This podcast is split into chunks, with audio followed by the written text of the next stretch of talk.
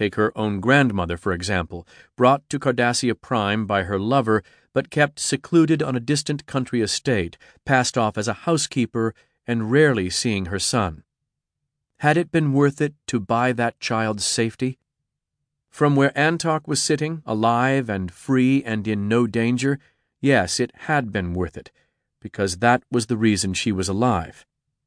But what had that poor woman's life been like? Antok grieved to think about that. Had there been family back on Bajor? A husband? Other children?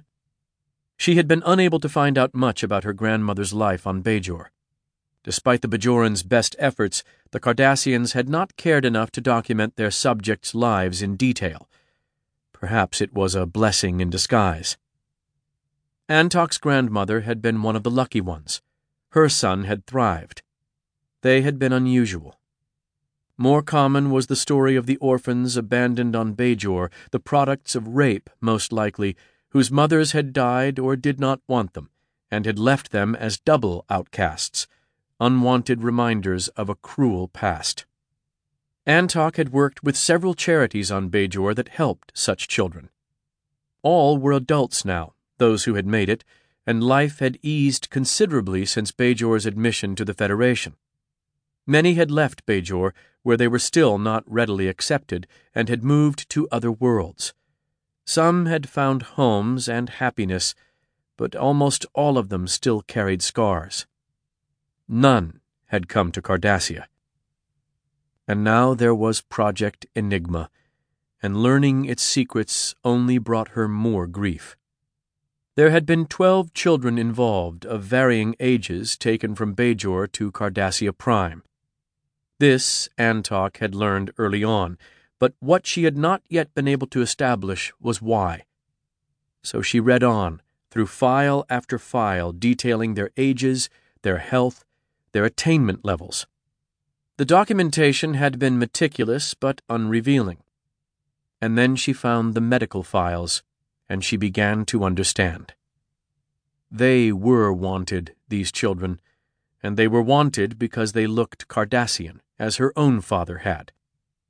Family had been everything in the old Cardassia, raised to a moral imperative, and powerful families lost status if, for whatever reason, they could not or did not produce large families. Adoption within families was a time honored way around this. Adoption outside of the family sometimes happened, but rarely because it was the bloodlines that counted. Why these children? What did they have to offer? Antok read on through the medical files. That fear of exposure that her own grandfather had risked that his son's children might look Bajoran was exactly what Enigma had been set up to address. The twelve children, half male, half female, mostly toddlers and babies, had been treated with experimental gene therapy to remove the Bajoran part of them. For three of the children, this had not been a happy experience. Their health was already poor even before the therapy. One had died Two had been left infertile and therefore useless for the purpose for which they were being retooled. She saw records of their removal to a state orphanage, but those, in the old Cardassia, did not have a good reputation. Orphans were considered superfluous, a drain upon family resources. Children from these institutions usually progressed straight to some of the worst work details in the Union. She doubted that they had lived very long.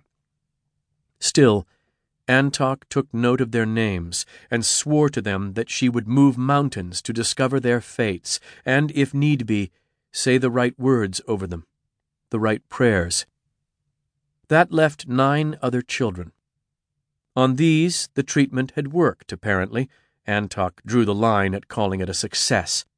And as a result, the children had been adopted, all by well to do families.